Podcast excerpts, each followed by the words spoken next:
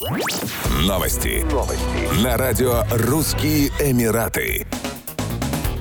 Жительница Абу-Даби отсудила у бывшего любовника 687 тысяч дирхамов, одолженные ею ему в те дни, когда они состояли в романтических отношениях. Деньги были потрачены на аренду квартиры, покупку мебели, оплату коммунальных счетов и штрафов за нарушение правил дорожного движения. Отмечается, что женщина попросила вернуть долги с комиссией 12%. Кроме того, мужчина оплатит расходы на адвоката. Истица подкрепила свой иск выписками по банковскому счету, скриншотами переписки в WhatsApp, квитанциями о банковских переводах и об оплате штрафов штрафов полиции. Суд Абу-Даби по семейным, гражданским и административным делам встал на сторону женщины и обязал ответчика выплатить указанную сумму.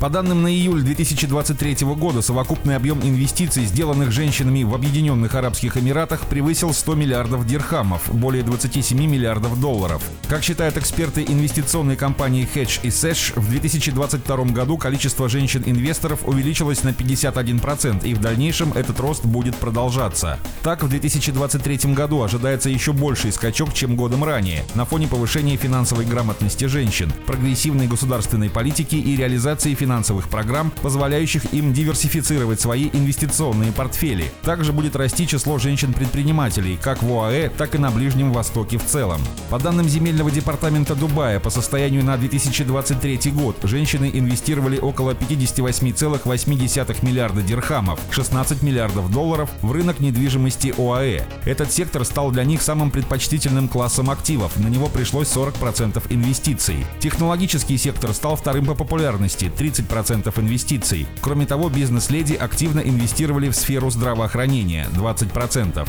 В 2022 году цены на недвижимость в Дубае выросли на 19,6%, а арендная плата на 21,6%. Уточняется, что женщины владеют 30% всей недвижимости в Дубае.